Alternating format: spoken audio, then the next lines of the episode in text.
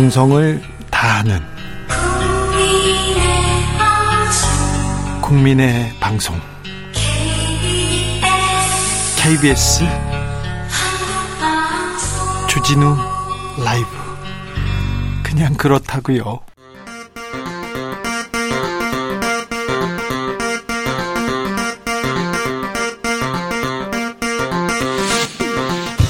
주진우 라이브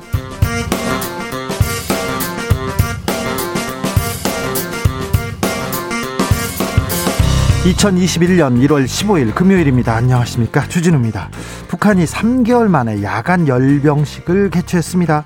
김정은 북한 국무위원장 겸 노동당 총비서는 할아버지 김일성이 쓰던 러시아식 털모자를 쓰고 등장했는데요. 등장부터 어, 주목을 끌었습니다. 신형 잠수함 발사 탄도 미사일 SLBM을 공개하기도 했습니다. 어제 주진우 라이브에 출연한 정세현 전 통일부 장관은 김정은 위원장의 속내를 잘 거야 남북미 해법이 나올 수 있다고 했는데요.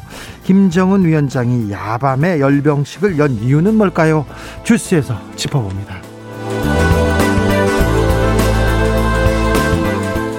정부가 새해 첫 부동산 정책을 발표했습니다. 서울시 안에 8개 구역 공공재개발 시험 사업지를 선정하고 7, 4,700호 공급에 확차를 가하겠다고 했습니다. 양도소득세 완화는 없다고 강조했는데요. 서울시장 재보궐선거에 나오는 후보들 저마다 부동산 공약 쏟아내고 있습니다. 오신환 전 의원은 어떤 공약을 내놨을까요? 서울시장 후보 릴레이 인터뷰에서 만나봅니다. 안철수, 오세훈, 나경원, 야권 서울시장 후보 3파전 이어갑니다. 대권에서도 삼각 구도가 등장했는데요. 이재명 경기지사 지지율 뜨겁습니다. 이낙연 민주당 대표 지지율 좀 떨어지고 있는데요. 지지율 폭락을 겸허히 받아들이겠다고 합니다. 그리고 정세균 국무총리의 존재감 주목받고 있습니다. 이런 가운데 야당의 대선 후보로는 누가 떠오르고 있을까요? 정치연구소 영앤영에서 다뤄보겠습니다. 나비처럼 날아 벌처럼 쏜다. 여기는 주진우 라이브입니다.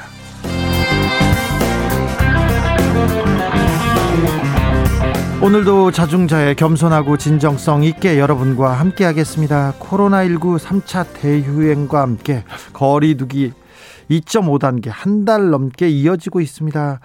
아, 너무 많은 분들의 헌신, 희생 덕분에 어, 코로나가 완만한 감소세 보이고 있는데요. 내일 새로운 거리두기 발표됩니다. 정부의 방역 지침 함께 잘 지켜서 코로나 확산세 잡고 모두의 건강 지킬 수 있도록 기원해 보겠습니다.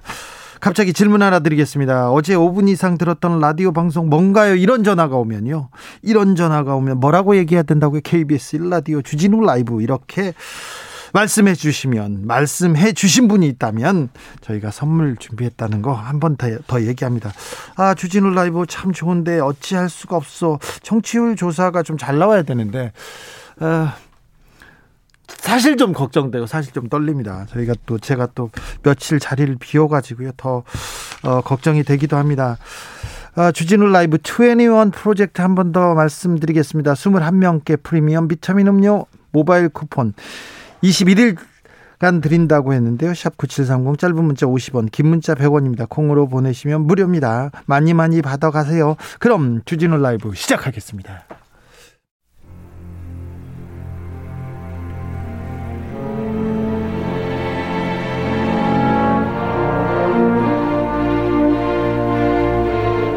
나의 일은 나보다 중요하다.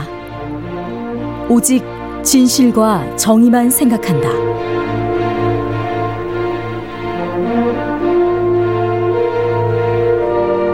탐사 보도 기자 외길 인생 20년.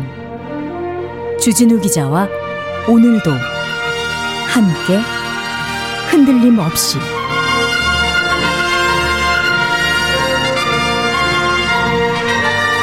KBS 1라디오 주진우 라이브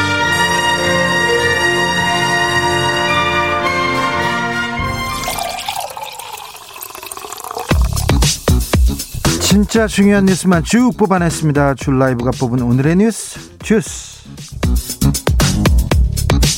시사인 송지혜 기자 어서 오세요. 네, 안녕하세요. 코로나 현황 살펴볼까요? 네, 영시 기준 코로나19 확진자는 513명입니다. 513명입니다. 네, 이번 주에 완만한 완정세는 오늘도 이어지고 있고요. 예.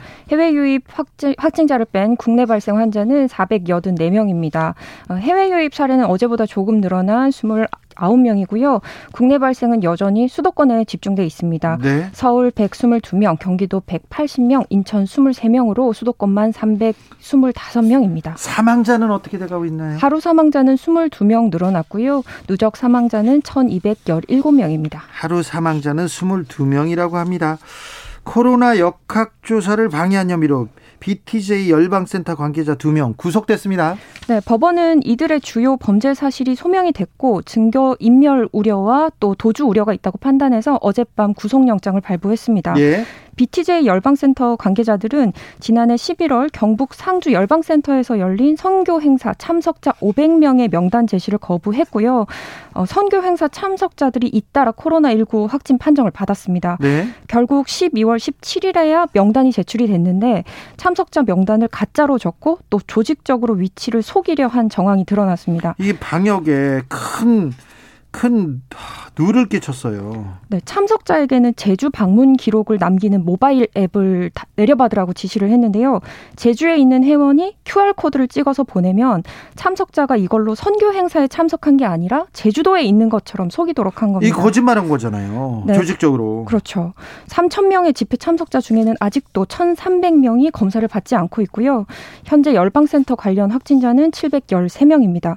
상주시와 경상북도는 열방센터 의 법인 취소를 검토하고 있습니다. 구상권 청구합니다. 이분들 이 방역 당국을 우롱하고 국민 건강을 그 위해를 끼친 혐의로 구상권 청구합니다. 돈을 엄청나게 물어낼 수도 있다고 합니다. 이만희 신천지 총회장이 어, 재판에서 방역 역학조사 방해한 혐의 에 대해서 무죄가 나왔는데 여기에 대해서 다른 이견이 있습니다. 근데 구상권 그리고 다른 재판은 계속되고 있습니다. 음. 아, 참 안타까워요. 지금 조사를 받으면 받으면 어 정부가 나서서 돈을 그그 그 방역 관련돼서 검사도 해주고 치료도 해줍니다. 그런데 숨고 도망가고 이렇게 속이고 그렇지 않습니까? 나중에 자기가 돈을 다 내야 되고요. 사법 처리 될 수, 구속될 수도 있다는 거 다시 한번 말씀드립니다. 전 세계 코로나 확진자는 엄청난 폭발적으로 증가 추세입니다. 누적 사망자가 200만 명을 넘었다고요? 국제 통계 사이트 월드 오미터에 따르면 전 세계 코로나19로 사망한 사람은 한국 시각으로 오늘 오전 기준으로 200만 4천여 명으로 집계가 됐습니다. 코로나19 사망자가 가장 많은 나라는 미국이고요. 네. 현재까지 39만 7천여 명 숨졌습니다. 네. 2위는 브라질로 20만 7천여 명의 사망자가 발생했고요. 그다음 인도 그리고 멕시코, 영국에서도 그 순을 순을 순위를 뒤 뒤를 잇고 있습니다. 예. 미국 내 코로나19 사망자 수가 최악의 수준으로 치닫고 있는데요. 지난 12일만 하더라도 4,462명이 숨졌습니다. 하루에요? 네, 하루 동안 4,000명에서 뭐 4, 3천 명을 계속 왔다 갔다 하고 있는데요. 팬데믹 이후에 가장 많은 사망자가 생긴 5일이 최근 일주일 동안 나오고 있습니다. 최근에 코로나 사망자가 폭발적으로 증가하고 있습니다. 네, 전 세계 코로나19 누적 확진자 수는 현재 9,345만 8천여 명인데요. 조만간 1억 명을 넘어 1억 명 넘어설 것으로 봅니다. 어, 코로나 선진국이라는 코로나 방역 선진국이라는 독일에서도 사망자가 폭증해서 1000명을 넘어섰고요. 일본은 코로나 확진자가 6,500명 선입니다. 어, 다른 나라에 비해서 우리는 3차 유행에 대해서 잘 대비했고요. 완만한 안정세로 가고 있습니다. 하지만 방심은 금물이라는 거 다시 한번 말씀드리겠습니다. 감사원이 감사를 시작했는데 이번에는 산업 통상자원부 대상이네요. 감사원이 지난 11일부터 12일간 일정으로 산업통상자원부를 대상으로 에너지 정책 수립 과정에 대한 감사를 벌리고 있는 것으로 확인이 됐는데요. 에너지 정책 수립 과정이요? 2019년 6월과 2017년 12월에 각각 발표된 제3차 에너지 기본 계획과 8차 전력 수급 기본 계획 수립의 절차 적정성 여부가 감사의 대상입니다. 아니 그러니까 이거 음, 탈원전 로드맵에 대해서 이게 문제가 있는지 감사를 벌이는 거죠? 네, 그렇습니다. 에너지 기본 계획은 향후 20년간의 에너지 수급 전망과 에너지 확보 대책을 망라한 에너지 분야 최상위 법정 계획이고요. 네. 문재인 정부는 집권 5개월 만인 2017년 10월 국무회의에서 탈원전 로드맵을 채택한 뒤에 12월 탈원전을 공식화한 8차 전력 계획을 마련했습니다. 그리고 1년 반이 지난 2019년 6월 2040년까지 원전 축소 등을 담은 제3차 기본 계획을 확정했습니다. 일각에서는 상위 기본 계획을 마련하기도 전에 하위 전력 계획을 먼저 짰다고 주장하고 있습니다. 아, 그래서요. 감사원이 뭘 들여다보겠다는 겁니까? 네, 정부의 탈원전 계획 수립 절차가 적절했는지 에너지 기본 계획이 있는데도 이틀을 벗어나서 전력 수급 계획에 먼저 탈원전 계획을 반영한 게 적절했는지 살펴보고 있는데요. 이번 감사는 국민의힘 정감윤 전 의원이 2019년 6월 공익 감사를 청구한 데 따른 겁니다. 여권에서는 감사원의 이번 감사가 정부의 탈원전 정책을 겨냥한 게 아니냐 이렇게 해석하고 있고요. 임종석 전 청와대 비서실장은 어제 최재형 감사원장이 도를 넘어섰다 이렇게 비판하고 있고요. 윤희숙 국민의힘 의원은 감사 결과를 지켜보고 위법성 여부를 판단하면 될 건데 벌써부터 왈가왈부하고 있다면서 여권을 지탄했습니다. 근희님께서 정책을 감사하면 어쩌라는 건지 얘기하는데 탈원전에 대해서는 이게 대통령 공약, 공약이었고요. 박 근혜 전 대통령도 원전의 안전성 문제 때문에 그 원전을 폐쇄하겠다는 정책을 어 뭐 실현하기도 했었어요. 감사원이 나섰습니다. 이게 얼마나 중요한 일인지 가장 중요한 일인지 일단 좀 생각해 봐야 되고요. 국민의 생명과 안전보다 더 중요한 일이 있는지 혹시 꼬리를 가지고 지금 몸통을 흔들려고 하는 건 아닌지 좀 우려하는 목소리가 굉장히 높습니다. 어, 감사원장에 대해서도 그렇고 감사원의 감사에 대해서 지켜보겠습니다. 음, 정부가 서울 도심의 공공 재개발 시험 사업 후보지 8곳을 선정해서 발표했어요. 주택 공급 확 확대하겠다는 얘기죠? 네, 세부적으로 보면요. 종로구 신문로 2-12, 영등포구 양평 13, 14구역, 관악구 봉천 13, 동대문구 신설 1구역, 용도 1-6, 그리고 강북구 강북 5, 동작구 흑석 2구역입니다.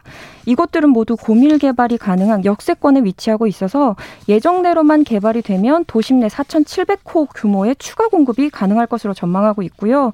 정부는 투기 수요가 몰릴 것을 대비해서 오늘 선정된 8개 구역은 토지거래 허가 구역으로 지정할 계획입니다.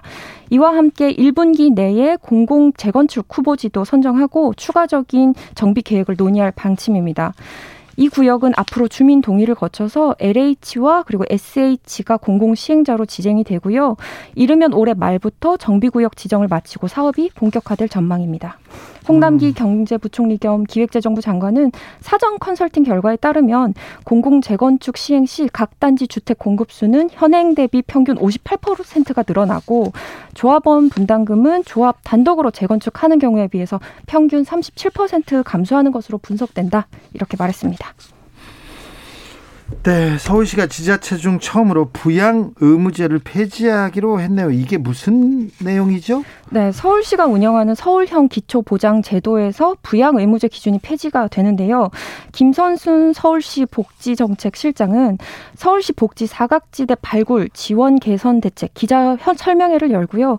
작년 말에 발생한 방배독 모자의 비극이 다시는 없어져야 한다는 반성을 토대로 기존 복지 사각지대 발굴 지원 시스템을 재검토하겠다면서 부양 의무제 폐지하겠다고 밝혔습니다. 방배독 모자 사건은 어떤 사건이었죠? 지난 해 12월에 서초구 방배동에서 60대 여성 A 씨가 고독사하고 예. 발달 장애가 있는 것으로 추정이 되는 그의 아들이 거리에서 노숙을 하다가 구조된 사건인데요. 그래서 그 고독사가 굉장히 오래 후에 알려졌죠. 네.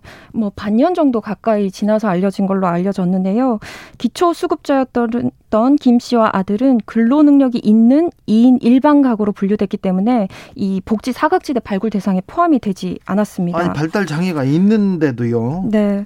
서울형 기초 보장 제도는 그 경제적 능력이 있는 1촌 이내의 혈족이나 배우자가 있을 경우에는 수급 대상에서 제외하는 부양 의무 제도가 유지가 되는데 지난해 7월 75살 이상을 대상으로 먼저 폐지를 한 바 있고요. 이번에 전면 폐지를 결정했습니다. 네. 현재 서울형 기초보장제도 급여 수급 대상은 4,168 가구고요. 이번 조치로 이르면 6월부터 2,300여 가구가 새로 혜택을 받게 될 것으로 보입니다. 북한이 어제 어제 밤이었죠. 밤에 야밤에 열병식을 열었어요. 어제 밤이었습니다. 수도 평양의 그 김일성 광장에서 당 8차 대회 기념 열병식이 성대하게 거, 행이 됐는데요. 네. 어, 열병식에는 김정은 위원장도 참석했고요.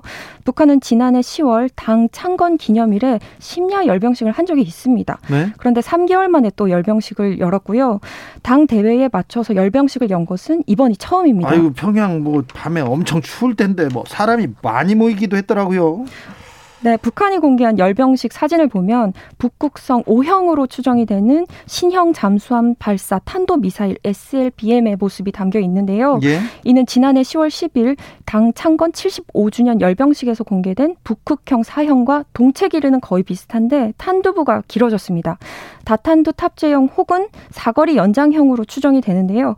열병식에는 사거리가 600 킬로미터로 추정이 되는 단거리 탄도 미사일인 북한판 아, 이스칸데르 KN23이라고 불리는데요. 네. 이것도 처음 등장했고요. 사거리가 600km면 그 판문점 그 휴전선 근처에서 쏘면 전 국이 우리나라 전 국이 사정 거리에 듭니다. 저는 굉장히 우려가 되는 게 뭐냐면요.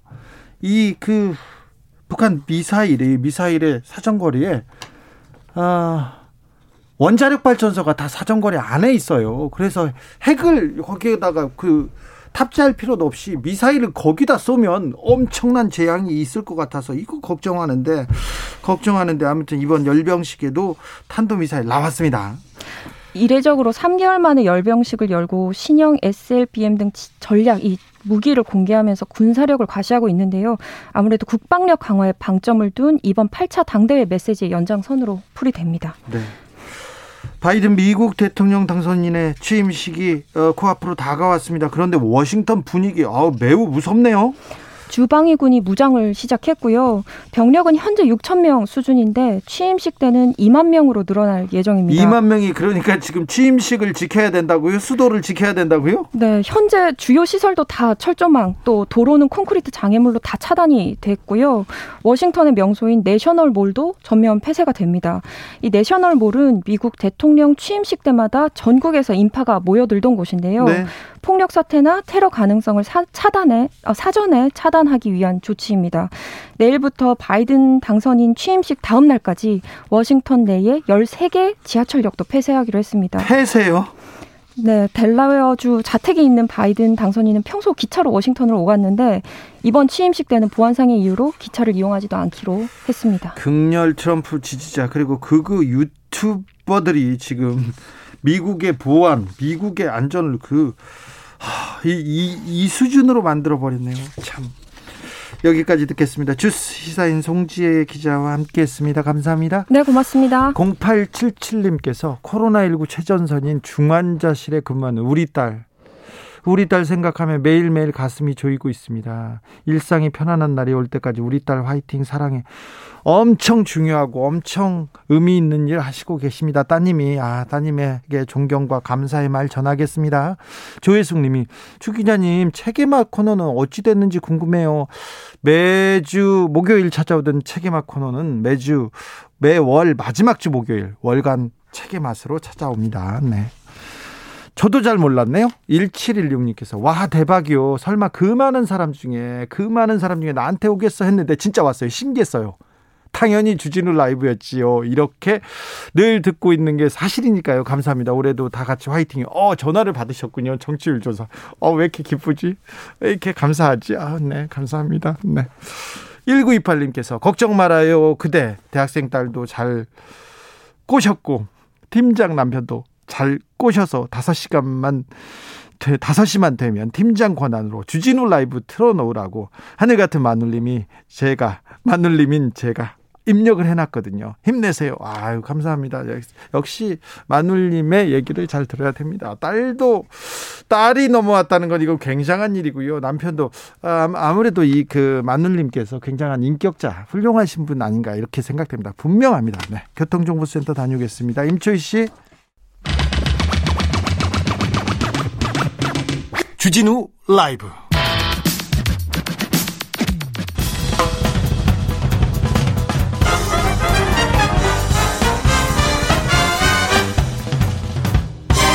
훅 인터뷰. 모두를 위한 모두를 향한 모두의 궁금증 훅 인터뷰. 주진우 라이브에서 서울시장에 출마하는 후보들 릴레이로 만나보고 있습니다. 서울시장 야권 후보 안철수 오세훈 나경원. 세 사람 얘기만 나와요. 3파전이다. 이런 얘기만 나옵니다. 아니다. 서울시장은 대선 징검다리 되면 안 된다. 서울시장, 서울시를 위해서, 서울 시민을 위해서 후보가 나서야 된다. 이렇게 외치는 분이 있습니다. 오신환 전 국민의힘 의원 출마의 변 들어보겠습니다. 안녕하세요. 네, 안녕하세요. 오신환입니다. 서울시장 선거에 출사표를 던지셨습니다. 출마의 변부터 부탁드리겠습니다. 네, 지금 문재인 정부 실정과 코로나로 인해서 서울 시민들의 삶이 너무너무 고단하거든요. 그리고 자영업 소상공인들 하루가 멀다 하고 지금 죽을 지경입니다. 저는 이 코로나 이후에 IMF보다 더 심한 극심한 K 양극화가 올 것이다 이렇게 생각하고요. 저는 서울시장으로 출마를 결심한 계기가 이러한 고통 속에서 서울 시민들의 삶을 따뜻하게 또 유능한 서울시장이 돼서 보듬고 함께 서울의 새로운 변화를 만들겠다. 그런 의미로 결심을 하고 출마를 선언했습니다. 서울의 새로운 변화를 만들겠다. 네. 오세안 오신환이 하면 가능하다. 오신환의 강점은 뭔가요? 저는 공감 능력이라고 생각합니다. 제가 뭐, 어, 전 연극을 했었는데요. 네. 예, 서로 서울 시민들과 소통하고 또 특히 저는 어 70년대생의 97세대로 네. 지금 현재 국민의힘의 최연소 후보이거든요. 네. 97세대는 아시다시피 IMF 양극화, 부동산 대란 등 이런 어려움을 겪은 세대입니다. 그래서 저는 586 세대들에 비해서 조금은 청년들의 고통들과 서민들의 이런 아픔들을 서로 공감할 수 있는 능력을 갖고 있다. 네. 이렇게 생각하거든요. 그래서 이번 선거는 중도 확장성과 청년 확장성이라고 생각하는데요. 네. 그런 점에서 저는 뭐 아쉽게도 우리 나경원 대표의 중도 확장성은 분명히 한계가 있다. 예. 저는 이렇게 생각하고 그런 의미에서 본선 경쟁력은 저 오신환이 더 있다. 이렇게 생각합니다. 후보만 되면 본선 경쟁력은 오신환이 더 있다. 근데 네. 나경원 후보가 예. 공감 능력이 좀 부족합니까? 나경원 의원도 아니죠. 연, 극도 뭐. 하셨어요. 연극도 한생경제. 훌륭하시죠. 개인적으로 훌륭한데 네. 저는 이제 제가 말씀드린 청년과 중도의 확장성에 대한 부분들을 말씀드리는 아하, 거고요. 네. 이번 선거는 거기에 키포인트가 있다 이렇게 생각합니다. 그렇죠. 네. 자 오신환의 드라마, 드라마를 써내겠다 이렇게 출사표를 던졌는데 그런데 언론이 네. 나경원만 얘기하죠. 네. 그 언론이 나경원, 오세훈, 안철수만 얘기하면 특별히 보수 언론도 보수 언론의 나경원 편에 이거 너무 좀 심하다 이렇게 생각하시지는 않으시나요? 저는 지금 어쨌든 인지도가 어, 높은 거에 대해서 네. 저는 시민들이 또 다른 식상함과 피로감도 분명히 있다 생각합니다. 그렇죠. 저는 이 경선 과정에서의 기적 같은 드라마가 예. 뭐 드라마는 늘 이변이 있어야 재밌는 거 아니겠습니까? 예. 그래서 제가 이 기라성 같은 안철수, 오세훈, 나경원을 꺾는 그런 드라마의 기적을 만든다면 네. 저는 오히려 본선에 대한 파괴력과 확장력이 있다. 더 커지죠. 이렇게 확신합니다. 예. 네, 더 커지죠. 일단 당 내에서 나경원 후보부터 꺾어야 됩니다. 나경원보다는 내가 더 낫다. 아까 뭐 청년들 공감 능력 연극을 해서 또 어, 이해도 더 높다. 거기까지는 알겠는데 어, 정책이나 다른 분야에 대해서도 내가 나경원보다는 강점이 있지. 어떤 점입니까? 제가 1호 공약을 발표한 바가 있는데요. 네. 저는 지금 코로나로 인해서 집합 금지, 집합 제한 명령으로 인한 자영업 수송, 소 상공인들에 대한 어려움 이 부분에 대한 국가적 보상 서울시의 보상이 분명히 필요하다고 생각합니다. 네. 이것을 그냥 단순히 재난지원금 주듯이 선심 쓰듯이 할 상황이 아니고요. 정부는 정부의 필요에 의해서 명령을 내린 거고 명령에는 책임이 따르기 마련이거든요. 그래서 저는 서울시가 먼저 고정비의 30% 500만 원까지 보상한다는 공약을 낸 바가 있고요. 나머지는 정부와 국회가 어서 빨리 좀 채워주기를 당부드립니다. 예. 음, 알겠습니다. 구체적인 공약으로 지금 나경원 후보를 지금 압도하겠다고 하는데 공약을 얘기를 계속 나경원 후보가 내고 있어가지고 네. 나경원 후보 얘기를 또 물어보겠습니다. 네. 나경원 후보 재건축 이렇게 강조하고 모든 규제 풀겠다 이렇게 얘기하는데 이 나경원 후보의 부동산 정책에 대해서는 어떻게 보시는지요? 어, 기본적으로 어, 규제 완화를 통한 민간 시장, 민간 시장이 주택 시장의 한 93%를 차지하고 있거든요. 저는 지금 이 정부 지금 최근에 들어서 변창흠 장관도 그렇고 대통령께서도 공급에 대한 부분들 얘기하고 예. 계시잖아요. 예. 저는 그건 뭐 당연히 필요한 부분이라 생각하고요. 또 재건축은 재개발 재건축에 대한 패스트 트랙 같은 것들을 도입해서 저는 민간 시장 활성화를 도울 거 어, 도울 생각을 갖고 있고요. 다만 그렇지만 이제 시장에 진입하지 못하는 그런 부분들에 대해서 무주택 서민이나 청년 또 전세 난민들을 위한 주거 사다리를 놓아드리고 싶은 게 제가 하고 싶은 일인데요. 네. 이거 싱가포르식 공공 분양 주택에 대한 모델로 접근하는 것인데 네. 서울시가 직접 환매 조건부 반반 아파트를 공급하는 거거든요. 네. 지금 너무 공공 임대 쪽으로 치우쳐 있는데 이것을 공공 분양 쪽으로 좀 정책을 전환시켜서 기본적으로 서민과 청년들이 언제까지 평생토록 월세만 살 수는 없는 거잖아요. 네. 그래서 저는 어, 시세의 절반 가격으로 이것을 분양하고 가격 부담을 좀 줄어들이면서 서울시에 되파실 때는 매매 차익의 절반까지 보장하는 그런 반반 아파트를 통해서 청년들과 서민의 주거 안정과 또 자산 축적을 도와드리겠다 이런 말씀을 드립니다. 오신환 후보님 공급 부족, 공급 부족을 또 민간 민간 그 수요를 활성화시켜서 싱가포르식 얘기를 하면서 정책으로 계속 이렇게 풀려고 하는데 네. 정책 얘기를 정책 대 정책 대결에 대해서는 언론에서 관심을 안 가져요. 네. 그래서 나경원 후보 어떻게 이길 거냐고요. 사실 나경원 후보가 예. 비호감도가 좀 있지 않습니까? 저는 제가 봐서는 뭐 그런 확장성에 대한 한계가 분명히 있다. 확장성에 대한 네. 한계 있잖아요. 네네. 그래서 오세훈이 아 그 중도 확장성에는 더 낫다. 네. 그리고 또 어떤 부분이요? 정책 어, 말고 정책은 알았어요. 부동산 정책에 대한 확실한 싱가포르식 알겠습니다. 네. 그러니까는 지금 말씀드린 대로 어, 중도에 대한 확장과 청년층에 대해서 어필할 수 있는 부분들. 청년 예, 약하다. 예. 그래서 그렇죠. 2040에 대한 그런 어필들이 분명히 필요한데 네. 거기에 대한 비호감도가 굉장히 높은 측면이 있다는 점을 말씀드리고요. 예.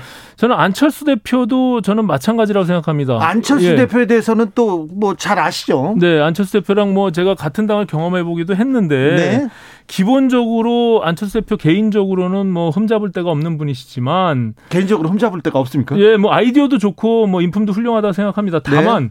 그 정치 화법 자체가 굉장히 애매모호한 측면이 있어요. 그래서 네. 주변 사람들을 굉장히 피로하게 만드는 그런 부분들이 있는데 저는 어, 그 부분에 있어서도 결국엔 지금 단일화 논의가 지금과 같이 국민들께 자꾸 짜증을 유발하는 것도 네. 안철수 대표의 모호함 때문에 그렇거든요. 그렇죠. 본인이 단일화를 하겠다고 했으면 정확하게 본인은 어떤 방식으로 단일화 하겠다는 것을 표현하는 게 맞지 예. 저렇게 애매모호하게 하는 것은 옳지 않다라고 생각합니다. 예. 항상 좀 결정을 결정을 미루는 좀 경향이 있고 앞에서 정치적으로 정확한 이슈를 던진다 이런 쪽은 약간 안철수 대표가 항상 피해왔던 방법이기도 네. 합니다.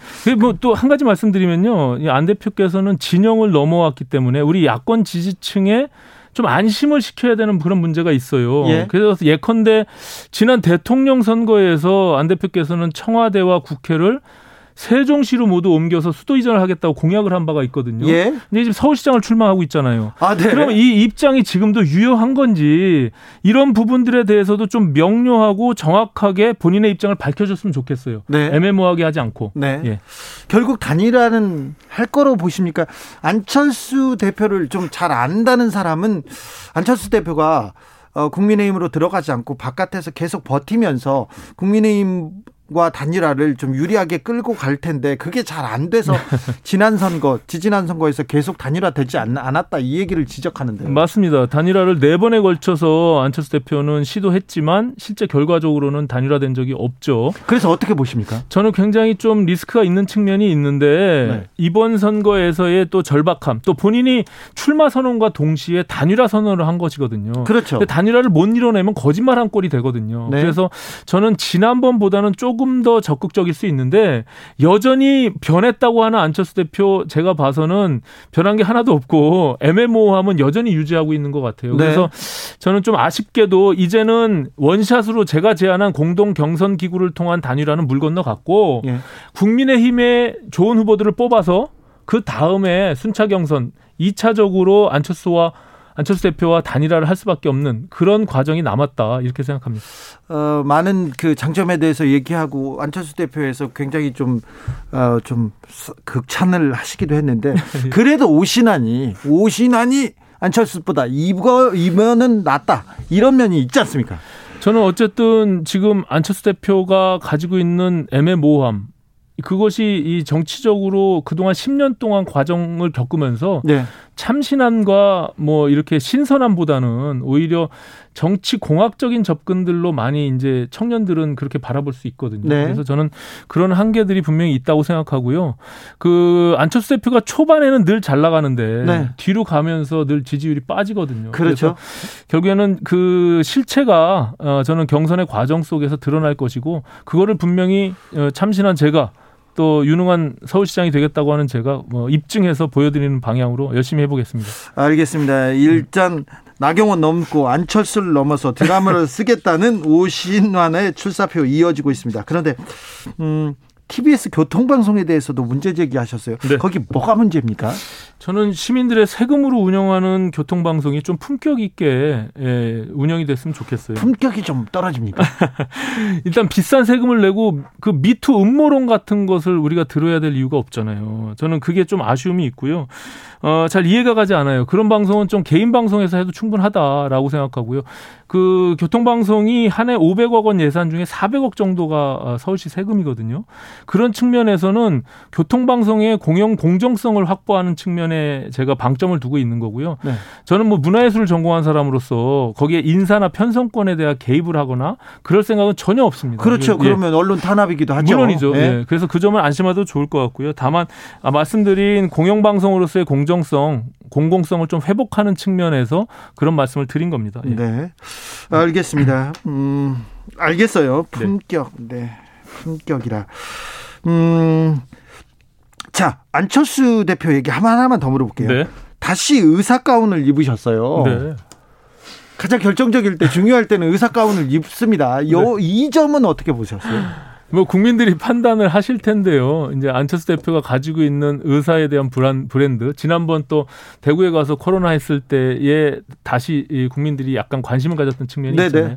이제 이제 선거를 앞두고 있기 때문에 그런 측면에 대한 활용도 뭐 본인이 필요하지 않았을까 이렇게 생각합니다. 알겠습니다. 아, 점잖으신 오신한 후보와 지금 얘기 나눠보겠습니다. 야권은 이렇게 어느 정도 정리가 될 것 같은데 네. 야권 서울시장 후보들이 많습니다. 많습니다. 포커스는 다른 사람들이 받고 있지 만 근데 여권에서 누가 누가 되리라고 봅니까 후보가? 아, 이거 뭐 제가 제 코가 석자라 제가 여당의 그 경선 과정은 요 유익 있게 못- 보진 못했지만 네. 최근 어제 오늘 뭐 김동연 부총리 얘기가 나오더라고요. 네. 근데 저는 그건 친문 진영에서의 공작 일부 공작이 있다라고 이건 공작이다. 어떤 예, 공작입니까?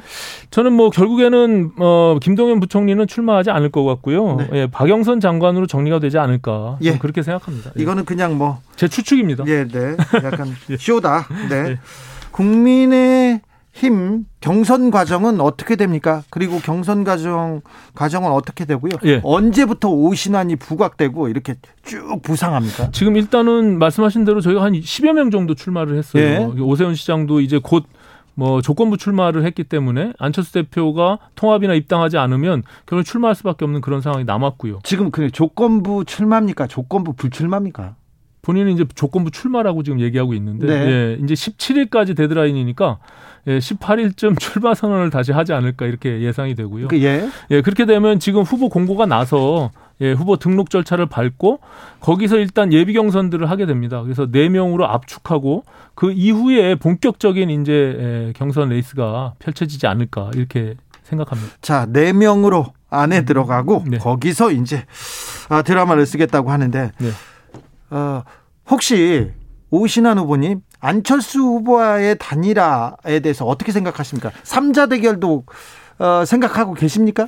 저는 뭐 김종인 위원장께서 말씀하신 삼자 대결에 대한 불가피성 이 부분에 대해서도 염두에 둬야 될 필요가 있고요. 단일화가 쉽지 않을 수도 있다고 생각하시네요. 뭐 저는 지금 안철수 대표의 그 모호한 태도로 봐서는 그런 측면이 있는데 네. 저는 또 어, 시민들의 요구에 의해서 단일화에 대한 필요성이 그 어느 때보다 높게 지금 나오고 있거든요. 그렇죠. 그래서 저는 뭐 불가피성도 필요 어, 있는 측면이 있어요. 그래서 마지막 최종적으로 지금 물리적으로 시간이 많이 남지는 않았지만 분명한 시도들을 통해서 단일화가 성사될 가능성도 여전히 남아 있다. 저는 이렇게 보여집니다. 그렇습니까? 예. 어, 지금 가장 큰 고민이 뭡니까 오신환 후보님?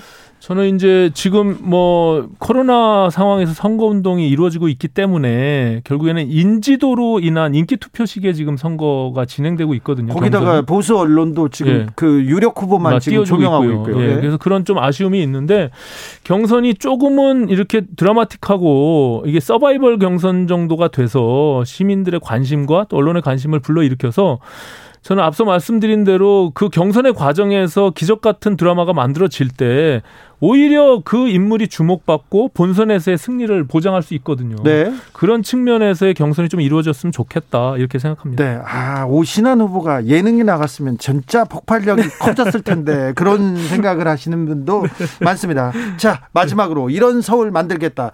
청사진 하나 그려주십시오. 저는 멋진 서울을 만들고 싶어요. 예, 가진 사람이 가진 사람이든 안못 가진 사람이든 모두가 본인들의 꿈과 희망을 서울에서 키워갈 수 있는 그런 서울을 만들고 싶고요. 그동안 10년 동안 서울이 굉장히 침체돼 있습니다. 저는 이 심장 박동이 뛰는 다시 살아 움직이는 그런 서울시를 만들고 싶은 마음이 있습니다. 예. 지금까지 오신환 전 의원이었습니다. 감사합니다. 고맙습니다.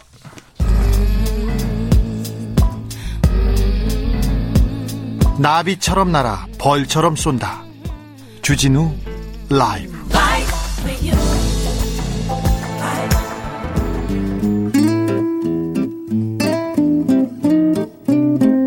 현실에 불이 꺼지고 영화에 막이 오릅니다. 영화보다 더 영화 같은 현실 오늘의 시사 시작합니다. 라이너의 시사회.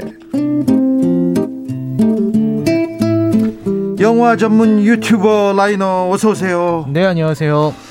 유튜버 라이너가 고르면 이거 틀림없습니다. 그 영화, 라이너가 찍은 영화는 이건 분명합니다. 오늘은 어떤 영화입니까?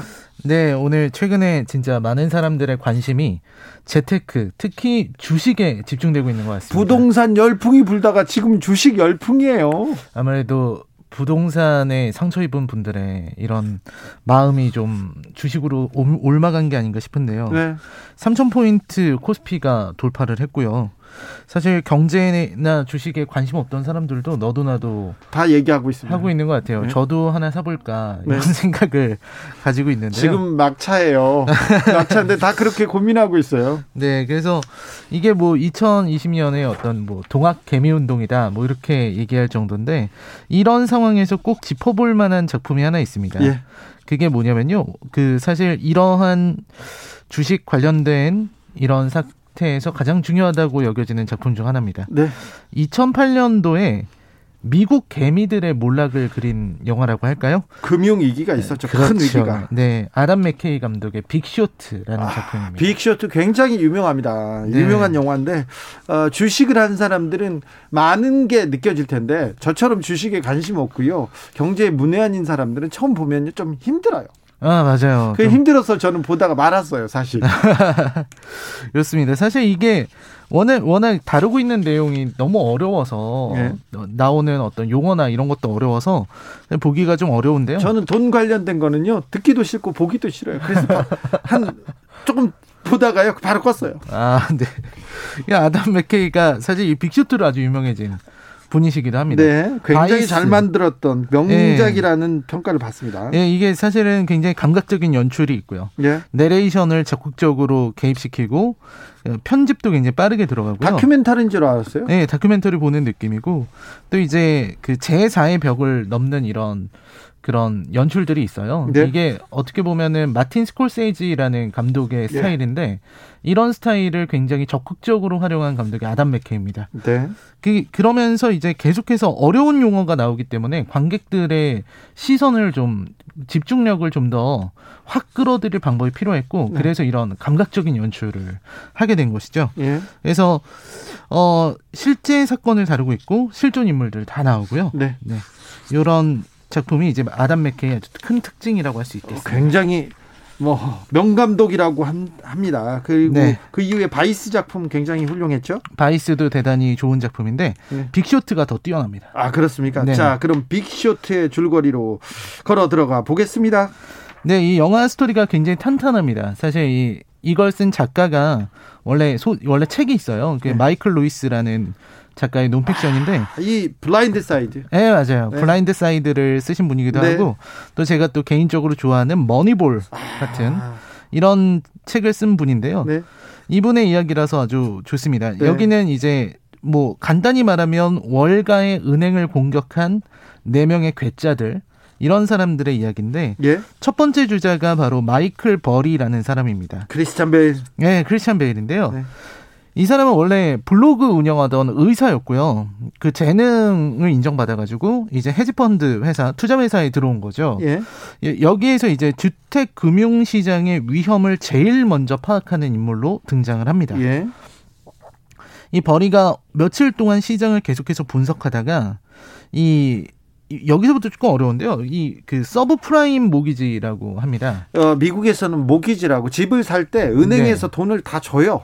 은행에서 그렇죠. 집을 사고 그걸 조금씩 조금씩 갚아 나갑니다. 그런데 음. 아, 집값과 그리고 은행 이자가 완만하기 때문에 그냥 은행에서 사고 조금씩 갚으면서 그냥 그냥 진행되던 상황이었어요. 그때만 해도. 네, 그렇게 보였습니다. 네. 근데 이제 버리가 그걸 살펴보니까 네.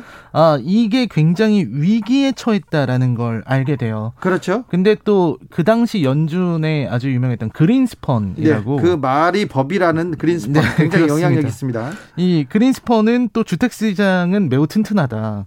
채무 불이행도 적다라고 얘기를 했는데 네.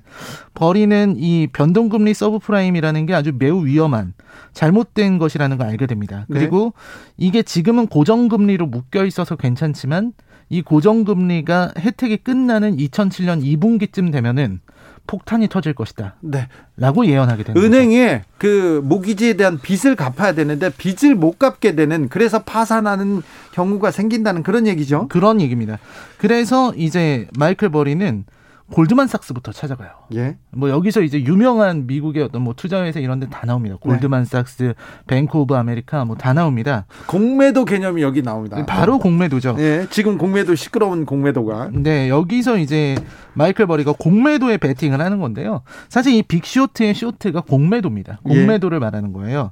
공매도는 이제 뭐 간단히 얘기하면은 정말 떨어질 걸 예상하고 예. 네, 거기에 이제 배팅을 한다 이런 음. 뜻이라고 할 수 있겠는데 여기에서 골드만삭스를 찾아가서 신용부도 스와프를 만들어 달라. 신용 부도 스와프 좀 어리 어렵죠. CDS라고 네. 하는데요. 공매도 CDS 네. 채무 불이행 계속 나오고 있습니다. 네, 여기 약간 좀 어, 일종의 보험 같은 겁니다. 네. 그러니까 뭐 그런 걸 만들어 달라 그러는데 사실은 이게 없었어요. 왜 없었냐면 너무 안정됐으니까. 그만, 네, 그만큼 모기지가 튼튼한데 네. 이거에 대한 위험을 보험으로 사는 사람이 어디 있겠느냐 해서 상품도 없었는데 마이클 버리가 와서 만들어 달라 그러니까 자기들끼리 막 비웃습니다. 네.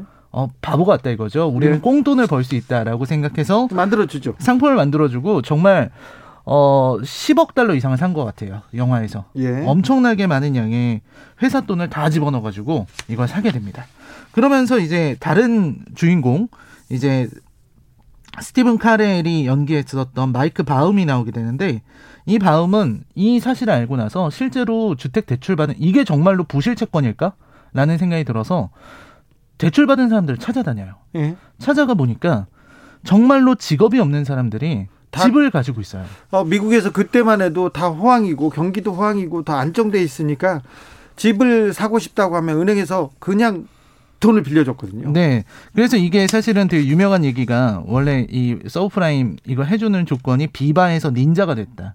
닌자는 뭐냐면 no income, no job, no asset 이렇게 해서 예. 어 직업도 없고 어 소득도 없고 예. 자산도 없는 사람한테 그냥 막 빌려준 겁니다. 네. 이 절정이 어, 술집에서 일하는 스트립 클럽에서 일하는 스트리퍼를 찾아간 거예요. 네. 그 여성은 스트리퍼인데 많은 대출을 받고 있었습니다. 예. 그래서 설명을 해줘요 마크 바움이 이거 그 고정금리 끝나고 나면은 대출 금리 오른대 그 금리가 200%까지 오를 수 있는데 그거 네. 낼수 있겠냐고 예. 못 내면은 파산이라고 예. 얘기를 해줍니다. 그러니까 전부 올라요라고 물어봐요. 예. 그래서 아니 주택 하나에서 대출 받은 거 아니냐 그러니까 이 여성이요 주택을 다섯 채를 가지고 있어요. 은행에서 돈을 쉽게 빌려주니까 그 부동산 투기했던 거예요. 예, 주택이 다섯 개고 그리고 콘도도 하나 가지고 있답니다. 네. 그러니까 직업은 스트리퍼인데 다주택을 소유한 사람이 된 거예요. 이거는 그렇죠. 정말 이게 바로 서브프라임 모기지의 정체고 이게 부실 채권이구나. 네. 라고 깨닫게 됩니다. 그래서 그 네 명의 계좌들은 어떻게 됩니까? 네, 이제 엄청난 위기가 있었습니다. 영화에서도 이제 어느 정도냐면 그 키우는 반려견의 이름으로 대출을 받는 사람이 영화에 등장해요. 네. 그 정도의 일들이 벌어지게 되는데 지금 스트리퍼한테 돈을 빌려주고 그 반려견한테 돈을 빌려준 이런 일이 우리나라에도 있었어요. 네. 저축은행에서 부실 어 이렇게 대출을 했었는데 그때 어 저축은행 사장 상무 이런 간부들이 다니던 룸사롱 직원들 있지 않습니까? 룸사롱 아가씨들한테 건물 사라고 돈을 빌려주고 집 사라고 돈을 막 빌려줘가지고 결국 저축은행은 파산 하는 곳이 많았고요. 파산 직전까지 갔었죠. 네, 여기서도 이제 뭐 죽은 사람에게도 돈을 빌려주는 이런 일들이 있었다고 합니다. 예. 근데 알고 보니까 마이클 바움이 이제 알게 된 거는 더 심각한 게 있었다는 거예요.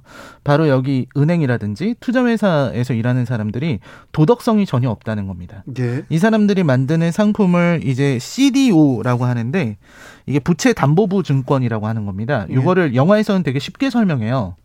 셀레나 고메즈라는 여자가 도박하는 걸 보여줘요. 예. 그 여자가 받은 패가 바로 서브프라임 모기지입니다. 예.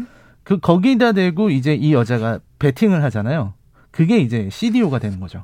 그러니까 이길지 질지 알 수 없는 패를 보고 패에다가 돈을, 돈을 거는 걸어요. 게 이제 CDO라고 하는 거고 예. 그 셀레나 고메즈가 건 걸 보고 난 저 여자에게 걸겠어. 이게 합성 CDO다. 이런 식으로 이제 설명을 해주게 되죠. 그래서 어려운 얘기들이 막 많이 나오게 되는데요. 결국은 이 CDO를 가장 많이 가지고 있었던 리만 버라더스 같은 회사가 파산. 하면서 네. 전 세계적 불황이 시작되게 되었다는 걸 아주 어둡게 말하고 있는 작품이에요. 네. 사실 주인공들은 돈을 벌었고 실제로 이 영화의 주인공들도 돈도 많이 있다고 합니다. 많이 벌었겠죠. 네. 근데 이제 결국은 도덕이 없 다라는 거죠. 진실하지 않은 사람들, 사기꾼들이 완전 그 투기판에 들어가서 수제, 수조 달러나 되는 돈이 안개처럼 사라져버린 이런 사건을 그렸습니다. 그래서 굉장히 은행의 안일함, 그리고 이런 경제 주체들의 어떤 탐욕과 어, 도덕적인 타락이 어떤 결과를 내는지를 보여준 작품이었죠. 그때만 해도 부동산 주택은 안전 안전하다. 네, 부동산은 흔들리지 않는다. 그래서 어, 지금까지 떨어진 적이 없다. 그래서 빚내서 집 사라 해서 다 빚내서 집 샀어요. 그런데 그 거품은 보지 않았던 거죠. 자, 그런데 이 영화를 고른 이유가 뭡니까? 우리한테 던져, 던져주는 메시지는 뭡니까? 영화의 시작 부분에요. 처음 시작할 때 마크 트웨인의 말이 인용이 됩니다. 네. 무슨 말이냐면요. 곤경에 빠지는 건 뭔가를 몰라서가 아니다. 네. 뭔가를 확실하게 안다는 착각 때문이다. 이거 되게 중요한 말인데 인생에서도 많이 많은 분야에서 적용됩니다. 그렇습니다. 네, 잘한다, 똑똑한다는 사람, 똑똑하다는 사람들이 실수 많이 해요. 그렇죠. 그리고 아무것도 모르 똑똑하다는 사람이 정말 나중에 보니까 아무것도 모르고 있어요. 아무것도 모르고 있는 얘기를 함부로 합니다. 네, 맞습니다. 네. 사실 이 영화에서도 주인공들이 느낀 게 은행이나 이런 사람들이 아무것도 모르고 있다는데 참 많이 놀라거든요. 네. 그래서 사실 지금도 그런 것 같아요. 지금 막 불타오르고 있는 이 주식 시장을 보면서 사실 경제를 저는 그렇게 잘 알지 못하는데 왠지 불안감이 좀 느껴집니다.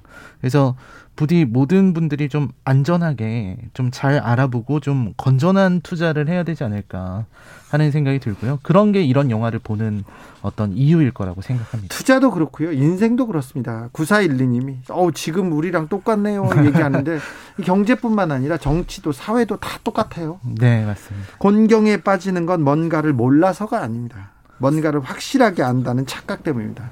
알지도 못하면서 계속 얘기하는 그런 전문가들, 그런 평론가들, 그런 정치인들. 아. 오늘도 감사했습니다. 네, 고맙습니다. 오늘 시사회 작품 빅쇼트였고요. 라이너한테 감사함 전합니다.